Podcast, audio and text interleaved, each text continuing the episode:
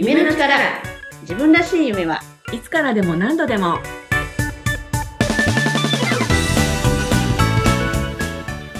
こんにちは。一般社団法人夢の力の大崎玲子です。今日は私たち夢の力の理事でありファシリテーターのフォローアップ担当の安川優子さんにお話を伺いたいと思います。安川さんよろしくお願いします。よろしくお願いします。いつもね、私、ゆうこりんと呼んでいるので、今日もゆうこりんって呼ばせてください。はい、お願いします。お願いします。さあ、ゆうこりん、あの、まあ、夢の力ではね、ドリームマップという自分のね、将来になりたい姿をイメージして、台紙の上に写真や文字で表す、いわば夢の地図をね、作っていただくようなね、ワークショップ展開してます。で、そんなゆうこりんなんですけれども、まずドリームマップとの出会いっていつ頃だったんですか？はい、えっと、初めてドリームマップを知ったのは、うん多分私がコーチングを学んでる時で、うん2006年ぐらいだったかなと思います。あ、そうなんですね。で、その時って、こう、受けたいなと思って受けたんですか？その時は、うん。まあ、ドリームアップというものを、名前は知っていたんですが、自分がそれを受けたいとか、ファシリテーターになりたいっていうふうには、実は全く思ってなかったんです。そうなんですね。なんかこう、誘われたとかそういう感じなんですか？そうですね。なんかそのコーチングの流れの中で、うんなんかやりませんかって言われて、いきなり、じゃあ、あの、そのファシリテーター養成講座に参加することになりました。なので、最初はなんかすごいやりたくてたまらないっていう感じではなかったんですけども、なうん。ぜか、こんな長い間続けてきています。そうですよね。だって2006年からって言ったらもう17年ぐらいですよね。出会ってからはそうですね。ねうんええなんかこう、あんまりその乗り気じゃなかったものがこう、今まで続いてるっていうのはすごいなと思うんですけど、なんか、その、じゃあ、ドリームマップを作ってみて、ゆうこりんがすごく、こう、あ、よかったこれって思ったから続いてるっていうことなんですか？それがですわ。も違っていて、そのうん養成講座の中で初めてドリームマップを作るっていう体験をしたんですけども、うんすごく楽しみにしてたんですね。うんうんうんうん。私ワクワクしてたし、どんな、どんな、どんなものなんだろうっていうあの感じで作ってみたんですけど、うん実はすごいもやもやしたっていう経験があります。ああ、そうなんですね。じゃあ一番最初にこう作って、で結局、あの、受けるのも、どっちかというと、まあ、まあ、受けましょうかっていう感じで受けて、で、ドリームマップじゃ作ってみて、すごい楽しみにしてたのに、あれ、なんか、なんかもやもやするなっていう風で、じゃあ、なぜまた17年もこう続いているのかっていうところがちょっと疑問なんですが、やっぱりあれですかね、そのファシリテートするっていう、その養成講座なので、ドリームマップを開催する側、開催する側でやってみて何か変わったっていう、そんな感じですかね。そうですね。自分が作った時は本当にもやもやしてたので、ドリームマップを毎日こう貼ってみるっていうことがしないで、もう押し入れの中にこうしまってある状態だったんですけど、あでもこれをやってみようって思って、実際にこう初めてワンデードリーム開催した時に、なんか自分が思っていたよりも参加者の方がすごく喜んでくださったんですよね。それを体験してみて、あれ？これってすごくいいものなのかもしれないっていうふうに思って、なんかどんどん、じゃあまた他の方を対象にやってみようみたいなふうにやっていくうちに、なんか自分になんかすごく合ってるなっていうか、自分自身も楽しかったし、うん参加者の方がどんどんこう変化していく、その場にいられることが、私自身もすごく幸せな時間になっていったんです。ああ、そうなんですね。じゃあ、こう、さ、あの、ドリームマップのファシリテーターとして活動しながら、その参加者の方たちにドリームマップの良さを教えてもらったみたいな、そんな感じなんですかね。そうかもしれないです。うん。へえ。なんかこう、ゆうこりんがドリームマップってこんなとこがいいなとか、こんな風なことがあるよとか、こんな人が受けに来てるよとか、そんなのってなんかありますか？はい。えっと、私実は今回振り返ってみて、うんもう1回目からなんですけど、あの、その場の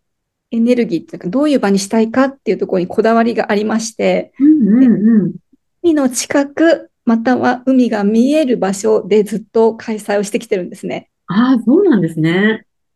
なんかもちろん会議室とかでもちろんいいんですけども、うんうんなんか私が大事にしてることは、そのこう感じるっていうことをすごく大事にしてて、ちょっとこうハワイを感じるような、あの、うんうん 見てみたりとか、その、あの音楽を流してみたりとか、おやつでハワイのものを出してみたりっていう風にしながら、なんとなく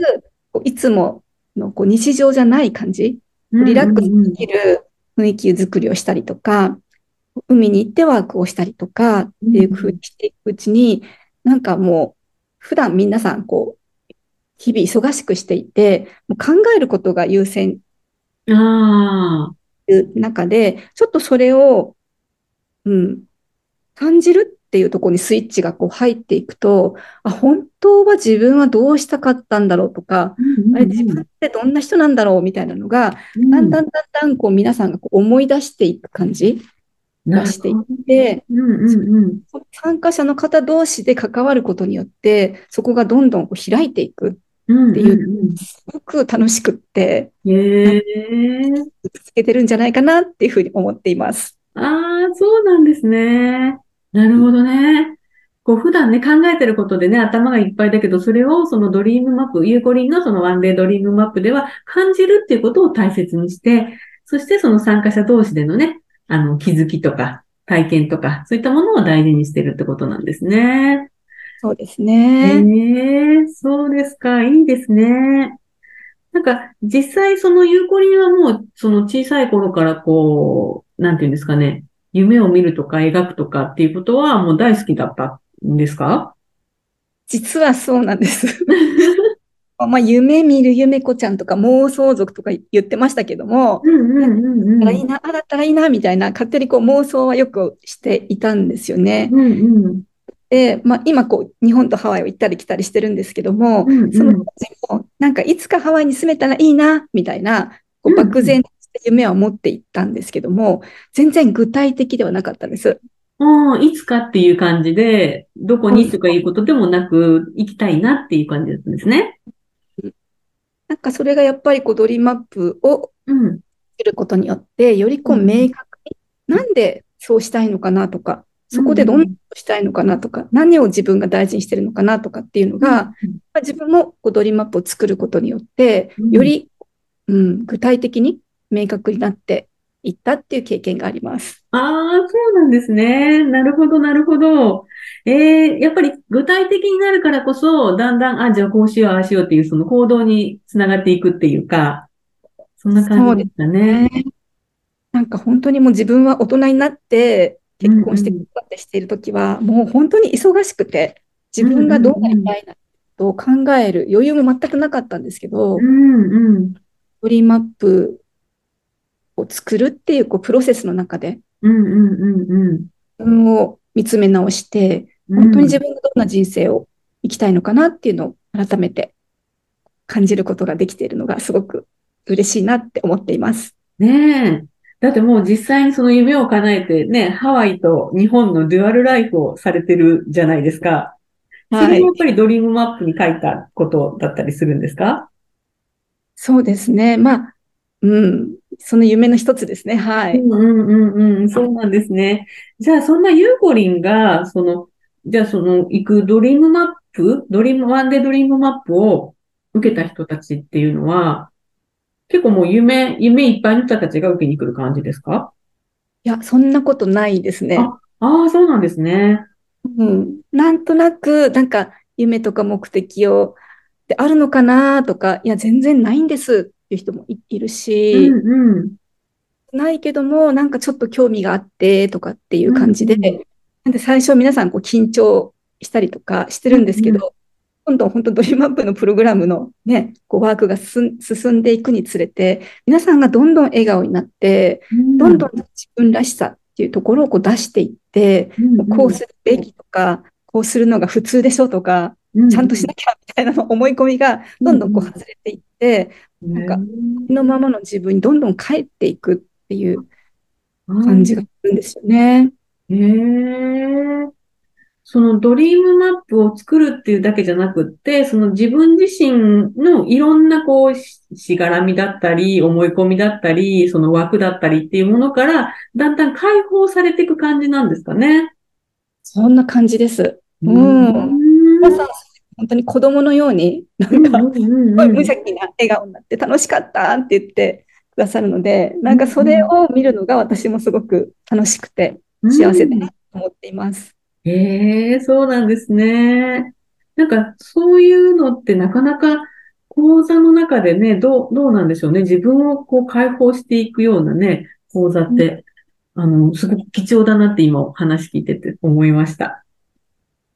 もうね、あのベースが本当にね、何でも OK だよって、どんな自分でもいいんだよって、あの写真が晴れてなくても OK だし、うん晴れても OK だし、どんな状態でも、うん、あのその状態でいいんだよっていう風なスタンスでやっぱりファシリテーターが関わるので、まあ、安心して自分らしさっていうのをこう出していける場なのかなっていうふうに思います。ああ、なるほどね。そうですよね。こう、こうしなさい、ああしなさいっていうね、中で生きているとね、何でもいいって言われると、え、本当に何でもいいの？って 戸惑いそうですけど、でもそれが、あの、1時間、2時間じゃなくってね、丸1日の中で、こうやっていく中でちょっとずつちょっとずつ変わっていって、こう最後に解放されてっていうね、そんな時間をね、ゆうこりんのワンデードリームマップではね、あの、体験できるんですね。はい、ありがとうございます。これ、ゆうこりん、あの、ブログも書いていらっしゃいますよね。夢の力の方でね。はい。